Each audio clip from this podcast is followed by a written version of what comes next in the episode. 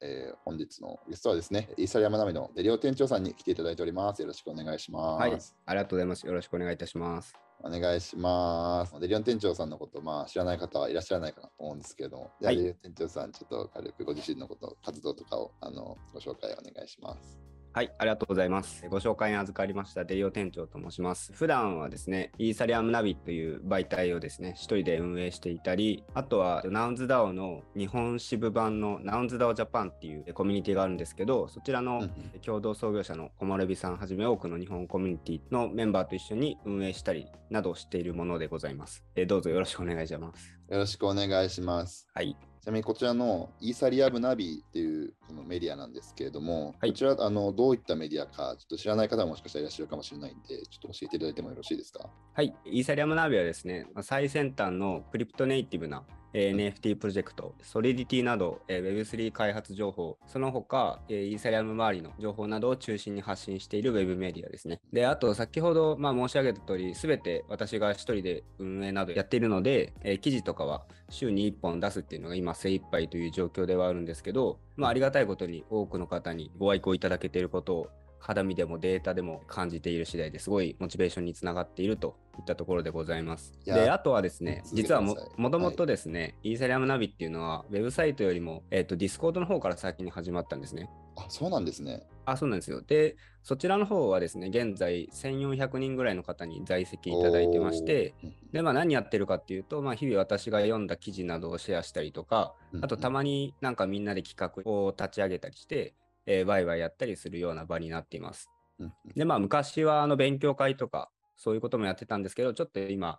さすがに手が回らなくなってしまってるんで、誰かちょっと僕の代わりに講師やってくれる人とかを募集しているといった状況になってますんで、興味ある方いらっしゃったら、ぜひ声かけください。ありがとうございます。はい、じゃああの、メディアというだけでなく、あのコミュニティでもあるっていうそうですね、コミュニティの方も、はい、一緒にやっております。むしろコミュニティからスタートしたっていう、ね、はい、そうでございます。いやでもその忙しくて週1本とおっしゃいましたけど、かなりやっぱり僕もそのすごい読ませていただいてるんですけども、クオリティが高いので、そうですね、やってらっしゃるというのはすごいなっていうふうに思ってますし、本当にどちらかというとこうコアな方というか、その古参な方とか、かなり精通してらっしゃる方からのすごいいい評判がすごいたくさん聞こえてくるメディアですので、ありがとう。本当にあのイスラヤマナビのそのじゃファウンダーの店長さんあのお呼びして、その NFT プロジェクトっていうものに関しては、そのイスラヤマナビでどういうものをフォーカスするかっていうところも伺いたいんですけど。えっとですね、まあ、一応その最先端のクリプトネイティブっていうすごいアバウトな言い回しをまあしてるんですけれども、まあ、要はですねブロックチェーンの技術的な部分が好きな人たちが見た時に、えー、面白いと思うような NFT プロジェクト、まあ、これを結構題材にすることが多いですね。で、まあ、例えばですねその流行り物の NFT プロジェクトとかって結構皆さんの関心が高いんで、まあ、本来メディアとしてはそっちにフォーカスするべきなんですよね。まあ、ただ別にそれってなんか多くの人が、まあ、もう記事にしてくれるので、まあ、わざわざうちで取り上げる必要はないかなと思ってあんまりなんか記事を書くような意欲が湧いてこないんですね。なんかなるほどなるほど。で、まあ、あくまで僕にしか書けなさそうと言いますか、まあ、僕がその記事にしなかったら日本語記事出てくるのいつになるんだろうなみたいな。まあ、そういうなんかマニアックなテーマにフォーカスしていることが多いかもしれないなって思いますね。うんうん、でまあ例えばなんかナウンズの記事とかファイの記事とかってすごいあのイーサリアムナビの中でも今よく読まれてるんですけど、うん、まあ、あれもあの早くから記事にまとめておいたことで取れたポジションだと思ってますし、うん、まあ、そういう素晴らしいプロジェクトを早期に発見して、まあ、分かりやすく僕なりにまとめて日本の皆さんに伝えていくっていうことが、まあ、イーサリアムナビの大きな意義かなというふうには考えてます。はい。まあ、ちょっとはい。すみません。ちょっと若干話それたんですけど、えっと、まとめると、はい、ブロックチェーンの技術的な部分が好きな人たちが見たときに面白いと思うようなプロジェクトにフォーカスしてるっていうのと、あとはまだ誰も注目しないような面白い NFT プロジェクト。で、あと CC0 とかボトムアップとか、まあ個人的に関心領域のなんかトッピングが多いプロジェクトとかを記事にすることが多いかなと思います。ありがとうございます。じゃあかなりギークというか、うん、そういった技術的に面白いみたいなところとか、コンセプトがこうクリプトネイティブ的な文脈で、アートとまたちょっと違った方まあそのそれ自体がアートって言えるかもしれないですけど、うんうん、と違った観点で面白いプロジェクトっていうのを取り上げてらっしゃるっていうメディアってことですね。そうですね、ちょっとなかなか変わった思考を持ってるメディアだと思います。いや、めちゃくちゃ面白いですよ。いつもあの読ませていただいて。あありがとうございます。あります。ちょっと改めてちょっと戻るんですけど、そういうこう、はい、クリプトネイティブな人々っていうところって、どういった方々なんですかね、あるいはそのどういったところに魅力を感じて活動してらっしゃる方なんですか？思想とか。うん、そうですね。まあ、クリプトコアとか、クリプトネイティブな人って、まあ、いろいろ、まあ、各人によって定義はなんか違いそうですけど、まあ、僕の思うそういう人っていうのは、例えば、まあ、ブロックチェーンの技術部分に特に詳しい人とか、まあなんか究極のマニア的な立ち位置を指す言葉なのかなというふうに思ってます。なるほど、なるほど。で、そこの技術が詳しかったりとか、マニアっていうところで、そういった方々ってどういうところにいらっしゃるというか、なんていうか、そもそもそういうなんか場所とかがわからないっていうところもあると思うんですけど、あどういったところで出会っていかれるんですか、それは。結構インナーサークルなんですか？そうですね、なんか、まあ、ツイッターが多いかなと思うんですけど、うん、あんまりその積極的に発信するような人ってあんまりいない印象で、うんうん、例えばどちらかというと僕がマニアックな記事を出すじゃないですか、うん、そうするとなんかそれきっかけで話しかけてもらえて、そこでちょっと仲良くなれるとか、なんかそういうつながり方していくことが多いですね。なるほど、なるほど。でそのとにかく声が大きくてみたいなところという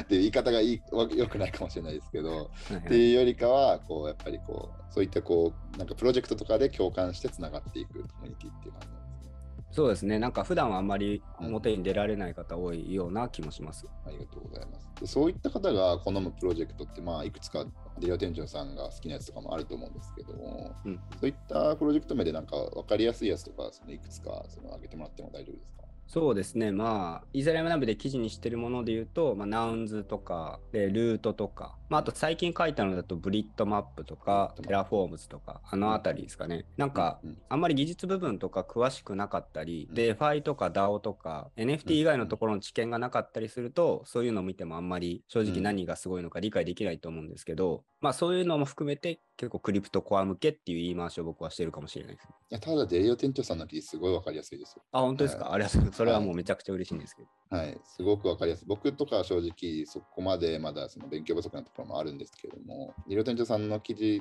はかなりなんかスッとくるというか、なんかそういうことなんだっていうところは。あ、それはすごい嬉しいです。ありがとうございます。はい、ありがとうございます。そうですよね。そういう情報をリーチするの難しいので、割と。うんそういったメディアの意義ってすごい大きいですよね。なんかそこでやっぱりそういうプロジェクトがいくつかある中で、うん、そういったプロジェクトの共通している特徴とかよくあるさっきトッピングとおっしゃってましたけどなんかそういう、うん、うん、なんか特徴とかってどういうのがあったりするんですか？よく言われるのはやっぱりまあフルオンチェーンとかですよね。フロンチェーン。まあ、フロンチェーン、かっこイーサリアム。イーサリアムチェーン上で画像データとか全部含めて、オンチェーンでやっていると。とか、あとはまあ CC0 ライセンス採用して、ネットワーク4が最大高めれるようにしているとか、記事にしたものだと、例えばカスタマイズできるとか、あの NFT のアートワークの部分を、えー、自分でってことですか？そうですね、自分でオンチェーンで、まあ、変更を加えられるような設計になってるとか、これってもうすごい技術的にすごいことなんで、面白いですよね。はい、そういうのをやってるとか、まあ、あとはコントラクトの実装に何か新規性があるとか、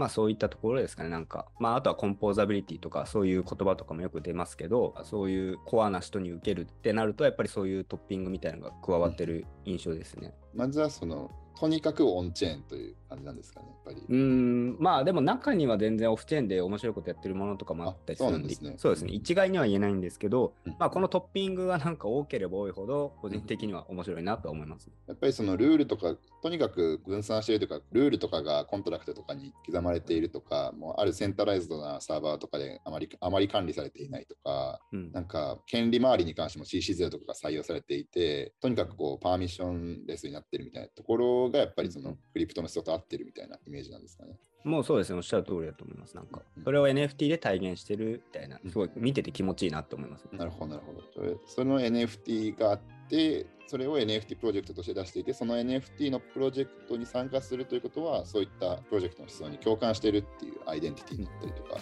そういったところの魅力っていうイメージですかね。そうですね、まあそういう思想の表明的なそういうなんか需要もあると思いますね。ありがとうございます。ちょっとそうですね、さっき上がった中でも面白いなって思ったもので、はい、CC0 っっていう言葉があっんですけど、これ若干ちょっと標語的で、割ともしかしたら聞いている中で、あまりこうそこはわからないという方もいらっしゃるかもしれないので、この CC0 っていうのはどういう概念で、なぜこれが面白いのかっていうところとか、ちょっと伺ってもよろしいですか？そうですね、まあ、CC0 ってあんまりちょっとどうしようかな。何から説明しようかな。そうですね、まあ、パブリックドメインみたいなものってよく言われるんですけど、はい、要はなんかまあ商用利用とかそういったものの権利を放棄するんですねクリエイターの方が。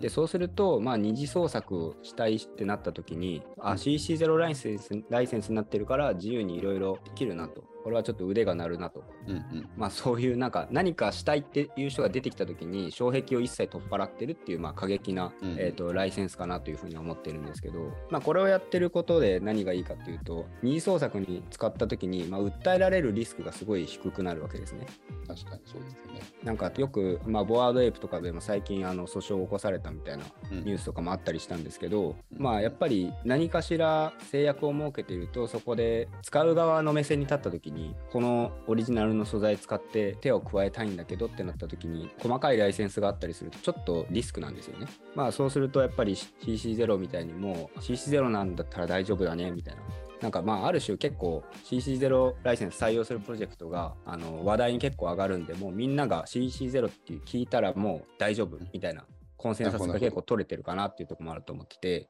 なるほど、なるほど。まあそういった意味合いで結構、えーと、CC0 面白いと思ってて、あと今クリエイター二次創作したい側の話をしたんですけど、えーと、CC0 を採用してるプロジェクト同士も結構連帯感とかが生まれていまして、まあ俺たちは CC0 っていう過激なライセンス採用してるものの集まりだよなみたいな。なるほど、なるほど、なるほど。みたいなので、結構プロジェクト側でも結構連帯感が取れたりしてる傾向を感じてて、まあなんかこのあたりが本来その CC0 ってそう意図されたものではないと思うんですけど NFT 界隈でこういう使われ方してるっていうのも含めてなんか面白いなと思ってます。面白いですね。普通の IP だと、はい、とにかくクローズにするとか、うん、その使うんだったらお金を取ります勝手に使ったら訴えますっていう風にしておいて、うん、とにかくガチガチにするっていうのが特にコンテンツとかの業界だと鉄板のビジネスモデルだと思うんですけどそこをあえて全て放棄するっていう本当にその過激な、えー、形で定で、そうすると、こう、二次創作が簡単になってスプレッドしていくってことですよね。そうですね。で、まあなんか、その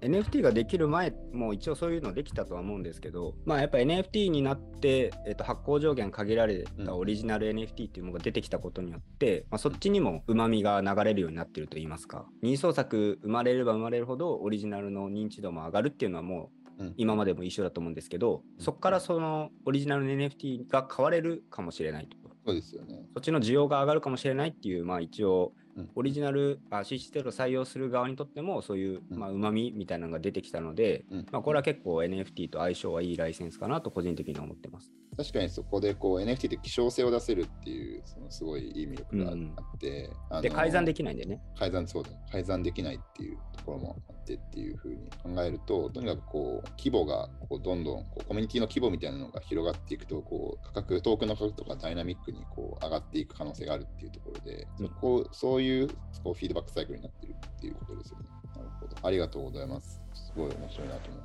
て。で、じゃあちょっとまあ、さっきちらっと出てきた、ちょっと具体的にこういうプロジェクト注目してるみたいなところも伺いたいというか、はい、まあ、注目しているというか、好きなプロジェクトとか、はい、あのいくつか教えていただければなというふうに思うんですけれども、はい、どういどういったところで喋っていきますか？そうですね、じゃあちょっとルートから最初にお話したいと思うんですけど、まあ、ルートって、まあ、一応あのご存知ない方もいらっしゃると思うんで、まあ、簡単に概要を説明すると、文字だけの NFT なんですね。普通 NFT ってなんかイラストとかがついてると思うんですけど、そのイラストの部分に文字しか書かれていなくて、真っ黒な背景で白い文字が書かれている NFT なんですね。で、これはまあちょっと実際に NFT の画像を見ながら、まあ、話聞いていただいた方がイメージしやすいと思うんですけど、何が文字として書かれてるかっていうと、アイテムなんですね。で戦利品って呼ばれてるんですけど、防具とか武器とか、ネックレスとか、なんかそういう身につけるものが文字として8種類書かれてますと。もうあれですよ文字、文字だけなんですよね。そのもうそうで完全に文字だけで、まあ、NFT としては。そうです。で、それのイラストとかどこにあるのかっていうと、イラストはないんですよ。で、それをみんなで作ってくださいっていうコンセプトのあの、はいはいはい、NFT プロジェクトになります。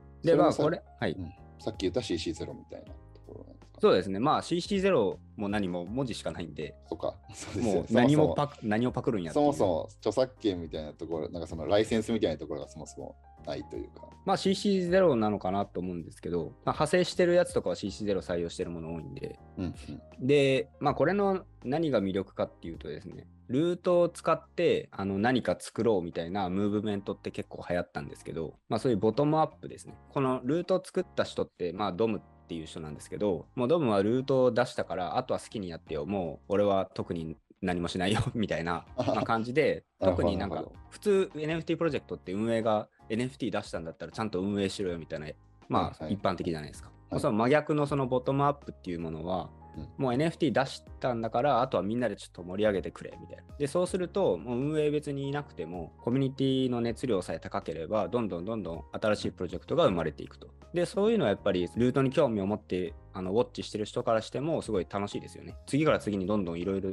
新しいもの出てくるし、出てきたものがどんどんまた派生していったり、そういうのもあの生で見れると。まあ、それがまあ参加者の楽しみ方としてもあるのかなというふうに思っています。で、はい実際今すごいいろいろ派生しまくってるんで、もし興味ある人とかは SNS とかで調べたらいっぱい出てくると思うんで、うんで、イーサリアムナビにもいっぱいルートの派生プロジェクトまとめてるんで、ぜひ見てみてくださいと。なるほどですね。じゃあ参加者の方としては、そのルートの文字列だけを読んで、想像力を働かせて、俺だったらこういう絵にする、この武器だったらこの絵だみたいな感じで楽しんでいくっていう、そうです、そうです。みたいな感じなんですよね。なるほど。ただその NFT 自体は文字だけっていう形で。そうなんですよ。でこれがあれですよ数字の話とかになっちゃいますけど、フロアプライスも1イーサくらいあって、うん結構なボリュームとかも出ていて、かなり人気のプロジェクトに、あの NFT のプロジェクトとしても人気になってるって感じ。売買の出来高とかとしても。そうですね。まあ、もともとはもっと高かったんですけど、あ、そうなんです。まあ、ただ、もともと無料だったんですよね。フリーミントだったんで、まあ、それから考えると、今でも1位保ってるっていうのはかなりすごいことだと思います。すごいですね。で、みんな、それルート持ちたい人の気持ちとしては、こうみんなで、さっきまさしくおっしゃったこう、これだけみんなで遊ばれているものだから、その本流であるものをコレクションとして持っておきたいっていうところで買われてるってあそうですね。もちろん、そのコレクションあの目的で買う人もいますし、うんまあ、あとは普通にユーティリティといいますか、その派生したプロジェクトの、例えばルート持ってる人はこれタダでミントできるみたいに派生していったりするんですよ。はいはい。はい、なんか最初のもの持ってると、後のものも恩恵受けれるみたいなので、あまあ、ユーティリティ目的で買う人もいましたね。なるほど、なるほど。ただ単に CC0 になっていて、派生作品が作れるってだけじゃなくて、その本体のユーティリティ自体がそのどんどん作られていくっていうことでもあるんですね。そうです、そうです。もうそういうのもボトムアップでどんどん作っていくっていうのがまあ面白いなと思うんです。なんかあれですよね、僕もちょっと記事とか読んで勉強したんですけど、ガバナンストークンがコミュニティから勝手に出てきたみたいな話。あ、そうですね。はい。すごいですよね。別にドムさんは特にや何もしてないけど、作っちゃった人がいるってことですよね。そうですね。もうトークンっていうかその NFT じゃなくて FT の方ですよね。うん、FT の方のガバナンストークンももうコミュニティから生まれて、そうもう何もかも全部みんなで作ってるみたいなのが結構ムーブメントとしては面白いなと思います。で、なんか上場までしたんですよね、そのトークンが。そうですね、上場まで、はい、持っていきました。あすごいですね。ドムさんって人はこう遊び場みたいなのを用意してうん任せたってこうやった、まあ、究極言うとそれだけの形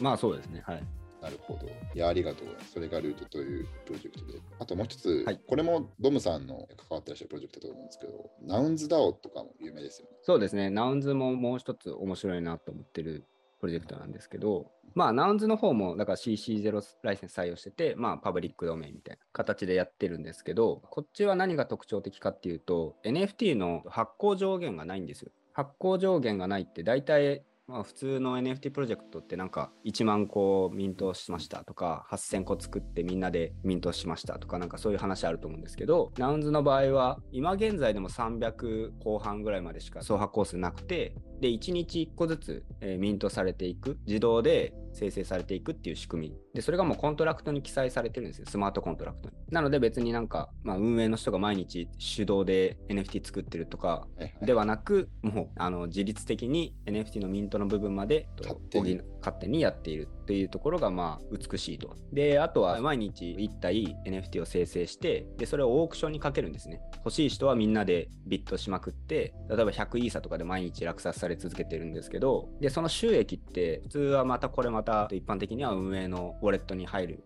っていうのがまあ一般的だと思うんですけど、この Nouns の収益、毎日のオークションの売り上げっていうのは、DAO のトレジャリー、DAO の共通のお財布の方に入るんですね、100%。だから運営の人に対しては一切中抜きできないと言いますか、あの全くイーサは渡らないんですね。全部コミュニティのウォレットに入って、で、そのお金を使ってみんなで面白いことをやろうと。で、これが流行ってる要因の一個大きなところかなとは思ってます。あとはまあ、フルオンチェーンですし、まあなんかそういうコアな CC0 ですし、もうコアな要素が盛りだくさんなプロジェクトですね。ちょっと一言では語りきれないぐらいなかなかそうですよね。いろんな仕組みが面白いですよ、はい、確かファウンダーはイーサリアムはもらわないんだけど、ナウンズがもらえるみたいな仕組みが。はい、そうです。10日に1個、だからシャープ NFT の ID が1、2、3って毎日生成され続けて10刻みのところで10、20、30、40のやつは運営のマルチグウォレットの方に送られると。まあそれがだから初期のナウンズを立ち上げた、まあ、ナウンダー、ファウンダーと,、えー、とナウンズかけてナウンダーって呼ばれてるんですけど、まあナウンダーのそのリターンみたいなものとして与えられてます。で、普通のなんかプロジェクトはやっぱりイーサとかもらうんですけど、この NFT がリターンとして渡るってすごい面白いことで、もう運営も逃げれないんですよ。逃げれないというか、確かにそうです、ね、なんかイーサとかもらったら、普通ちょっと悪いことを考える運営だと、まあ、その ラグプルっていうんですけど、ねうん、逃げちゃうじゃないですか、そのお金持って。うん、でも NFT 持って逃げるって、まあよくわかんないですが、どっかで売らないといけないじゃないですか。そうですよね。そう逃げた時点で NFT の価値がなくなるっていうことなのでってことですよね。そう。で、売るってことは、オープンシーとかのマーケットににそれが並ぶってことで、うん、10刻みのものがいっぱい並んでたら、あれ、運営めっちゃ売ってるぞと。うんでそうすると、最初はもしかして売れるかもしれないけど、だんだんみんな怪しいぞってなって、さば、うん、けないんですよね。なんか自社株売りみたいになっていくそうです、そうです。なんかこれはまあリスクをちゃんとコミュニティと共有してるって言いますか。で、それをなんか口だけで言ってるんじゃなくて、ちゃんとそういう仕組みのところで担保してるっていうのがやっぱりみんなから好まれる、クリプトコアな人から好まれる要因かなと思います。なるほど。ありがとうございます。はい、ちなみにこれ参加するにはそのどういう楽しみ方があるんですか？ちょうどその、あそうですね。はい。あの、ジャパン DAO、DAO のそのジャパン、 Nouns DAO Japan とかも立ち上げられてると思うんですけど、はい。あたりも教えてほしいです。そうですね。まあなんか、参加っていうか、基本的に、まあ、 Nouns 持ってない人でも、これやりたいとか、そういうことを発案したりですとか、まあ、あとはその議論に加わったりとか、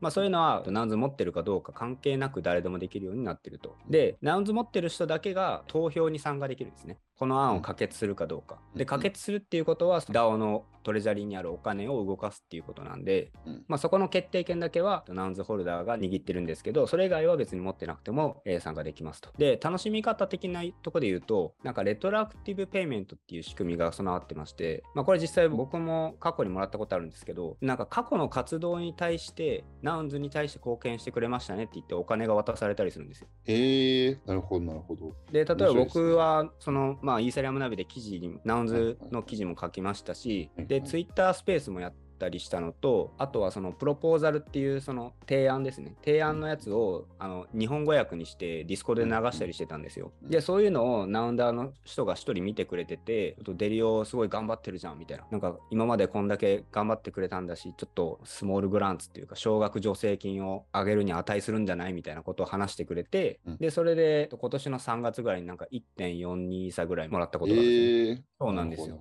そのコミュニティに貢献していることが後評価でもついてくるっていう。そう別になんかそれ目的でやってたわけじゃないのになんかそういうチャンスが眠ってるってすごいなんか面白いというかなんかやりがいにもなりますよねなんか。もしかしたらお金がもらえるかもしれないとか。そうですよね、まあ、そういうのってインセンティブとしてあってもいいなと思うし。見てもらえてるかもしれないとかそうです。これがやっぱり NFT ホルダーだけでなんかいろいろ回そうとするとはどうしてもやっぱり限界とかあると僕は思っててこの NFT 持ってない人とかを巻き込んでみんなでナウンズを良くしていこうと、まあ、そういうのを考えたり手を動かしたりしていこうっていうこのムーブメントってすごい可能性を秘めてると思うんですよね。でそれはやっぱりなんかナウンズが大きくなっていくためにもやっぱ必要なことだと思うし僕たちみたいにその関わる側の楽しみっていうところでもやっぱり訴求報酬みたいなのもらえるかもしれないっていうのもまあ魅力の一つかなとは思います。なるほど、ありがとうございます。サウンズ DAO はもうあれですよね。ナウンズを持ってても参加できるし、持ってなくても参加できる。しかもそこでこう、アーンすることもできるっていう。アーンすることもできるかもしれない。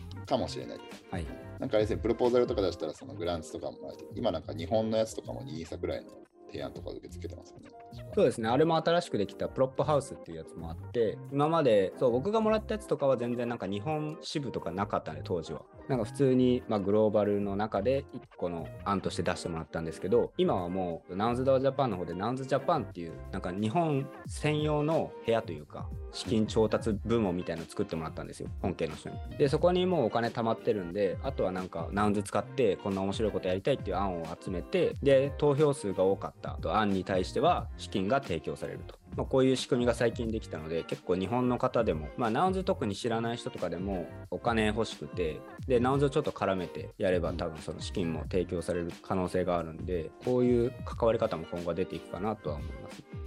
ほど、面白いですね。ありがとうございます。はい、結構なんかそこのいろんなプロジェクトがある中で、ボトムアップっていうのがやっぱり一つポイントになるのかなと思ったんですけど、うん、そのボトムアップと一方でそのトップダウンなプロジェクトもあるわけじゃないですか。その逆にそのボトムアップなプロジェクトの課題、課題でそのトップダウンなプロジェクトの方がなんか優れてる面とか、その逆になんですけど、あったりするんですか、うん、今ここで解決されてないところとか。そうですね。まあ、やっぱり速度みたいなものはトップダウンの方が早いですよね。どう考えても。うんうん、まあ、ボトムアップってみんなでなんかいろいろコンセンサス取ったりしながら進めていくっていうやり方なんで、まあ、意思決定とかがやっぱり遅いんですよ、どうしても。うん、まあ、なので、スピーディーにもうテキパキもうやることとやる人と全部と上の人が決めて、まあ、それで既存の会社みたいにやった方が、どうしてもやっぱりスピード感っていう意味では、まあ、トップダウンの方が強いかなと思います。で、まあ、デメリットというか、まあ、トップダウンのデメリットみたいなものを挙げるとすると、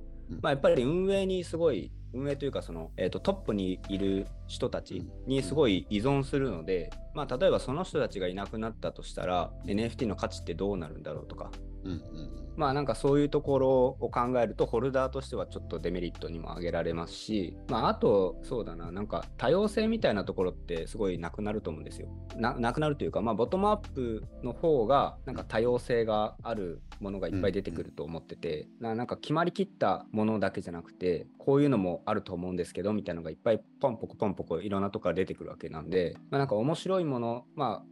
面白いものがなんか予期せぬものが出てくる可能性みたいなのもあるので、まあ、ボトムアップはそういう面白いところもあります、ね、こうなんかユーザーっていうかわからないですけど、まあ、そのコミュニティの人がいろいろこう作品とかを作っていく中でそそこでもなんかあのコミュニティ全体でそのなんかプロジェクトの展開を作っていくみたいな形がよりよりサプライズを生むみたいなも考えてるってことですよ、ね、そうですね。予想がつかない。どこ行くかは予想がつかないみたいなそうまあなんか植物と同じですね。なんか、うん、植物考え方的には。なるほど、なるほど。そう、なんかどこに向かって生えていくか分かんないじゃないですか、植物って。確かに。まあそういう記事も書いてあるんですけど、昔。そういうのもいいよねみたいなの、風土があるんだったらボトムアップでやった方がいいだろうし、もしくはそのトップのクリエイターの人がいて、もうその人があの世界観とかも全部もう決めてて、うん、やることも決まってて、なんか早くあとはやっていくだけみたいな状況なのであればトップダウンでやった方がいいと思うし、まあ、なんかそこはプロジェクトの色によるのかなとは思います。ありがとうございます。はい、ちなみにそのじゃあそういったそのボトムアップ型とかのその愛好者の方、そのクリプトネイティブ、クリプトカーな人たちの間で、次にこう来そうなトレンドとかって何かあったりするんですか？そうですね、まあ、トレンドもいっぱいあるんですけど、オンチェーンアクティビティとか注目してる人は増えてきてるような気はしてて、うんうんうんまあ、今っていろんな NFT プロジェクトがはびこってる状況で、はい、各 NFT を取引して NFT 買ったり売ったり、まあ、そういうことを繰り返してるっていうのが今だと思うんですけどもう少し先になってくるとそういうデータがいっぱい溜まってるんですよね、まあ、あのやり取りしたデータ。例えばトランスファーしたデータですとか、ミント開始した時に一気にミントされたデータとか、前年最初はミントされなかったデータとか、まあ、そういうものって全部イーサリアムチェーン上に溜まってるんですよね。で、これを活用したプロジェクトとかは、あの絶対出てくると思ってて、まあ、これは一つトレンドになるかなと思ってますと。で、まあ、もう一個は、そうですね、なんかレイヤー2ですよね、やっぱりイーサリアムなんで、うん、まあ、スタークネットとか個人的には注目してて、まあ、ファイとかもあのスタークネットでやってるんですけど、まあ、その辺いっぱいこれからコンテンツ、まあ、今もすごい出てきてる状況なので、なんかそのクリプトコアな人たちが喜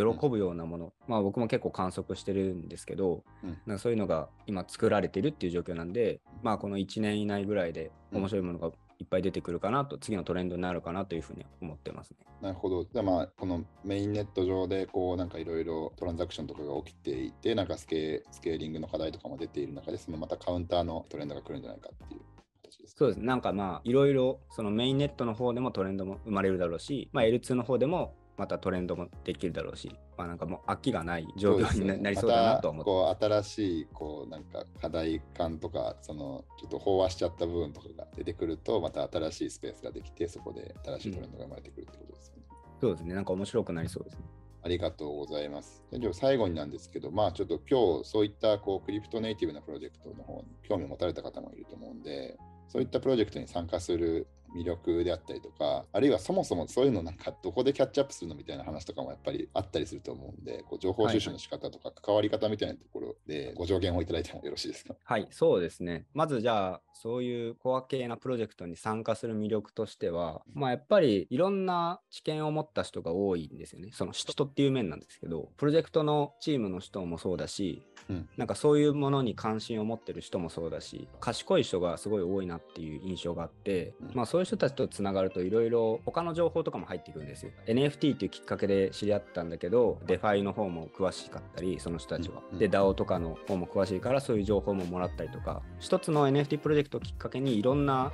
情報が入ってくるきっかけになったりすることもあるんで、まあ、なんか知的好奇心がある人とかは、そういうコアなプロジェクトの方に近づいていった方が、なんか面白いもの見えるかなとは思いますね。で、まあなんか情報収集とかは、基本はやっぱりまあ Twitter でやるのと、うん、どうやってるって言われたら、なんか改めて聞かれるとすごい難しいんですけど、うん、まあなんかそういう海外の情報とかをキャッチアップしてる人って結構意外といっぱいいるんですよ、探せば。日本人でも。うん、なのでまあそういう人をもうリストに入れるとか、まあ、フォローするでもいいと思うし、あの目にする習慣をつけて、なんかわからないこと言ってたらちゃんと調べて、一つ一つ解決していくと、だんだん見えなかったものが見えるようになってくるような気はしますと。まあ、関わり方としては、僕は別に結構いろいろ調べてるんですけど、コア系のプロジェクトって。全然持ってないんですよ、NFT。買ったりしてなくて。買ったりしてないんで、別になんか買わないといけないって結構思っちゃう人が多いんですけど、買わなくていいと思います。むしろ買わない方があの中立的な意見とかも言えるんで、なるほど、なるほど。やっぱり買っちゃうと、買った方がなんか深く調べる気になるっていうパターンの人もいるんで、それはそれでいいと思うんですけど、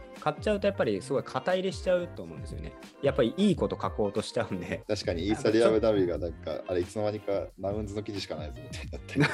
そしたらもうなんか僕ナウンズ買っちゃったじゃんみたいな。そうそうそう。そう、だから別になんか関わり方としては持たなくてもいいし、とりあえずあの知ろうとすることが大事なので、知って、まずは知ることで、で、余裕が出てきたら発信してみて、で、発信してるといろんな人とつながるんで、どんどん他の情報も入ってくるっていう、まあ、この順番かなと思います。最後にちょっと宣伝も兼ねると、まあ、イーサリアムナビに上げてるような記事とかって、いろいろあの、出店元とか、どこから情報取ってきたとか、そういうのも全部載せてるんですよ。まあ、出店元こことか。なので、まあ、そういうの辿って勉強に使ってもらうのも一つありかなと思いますし、あと、ディスコードの方にも僕が毎日読んだ記事ってアップしているんで、なんか最初はそういうのをあの読んだりするのもいいかなというふうに思います。ありました。ありがとうございます。はい僕の方もちょっとあの今後とも勉強させていただきます。ありがとうございました。はい、ありがとうございました。はい、ありがとうございます。はい、それでは、あの、本日は、あの、りおてんちょーさんお越しいただき、えー、クリプトネイティブな NFT プロジェクトについてお話しいただきました。ありがとうございました。はい、ありがとうございました。次回よろしくお願いします。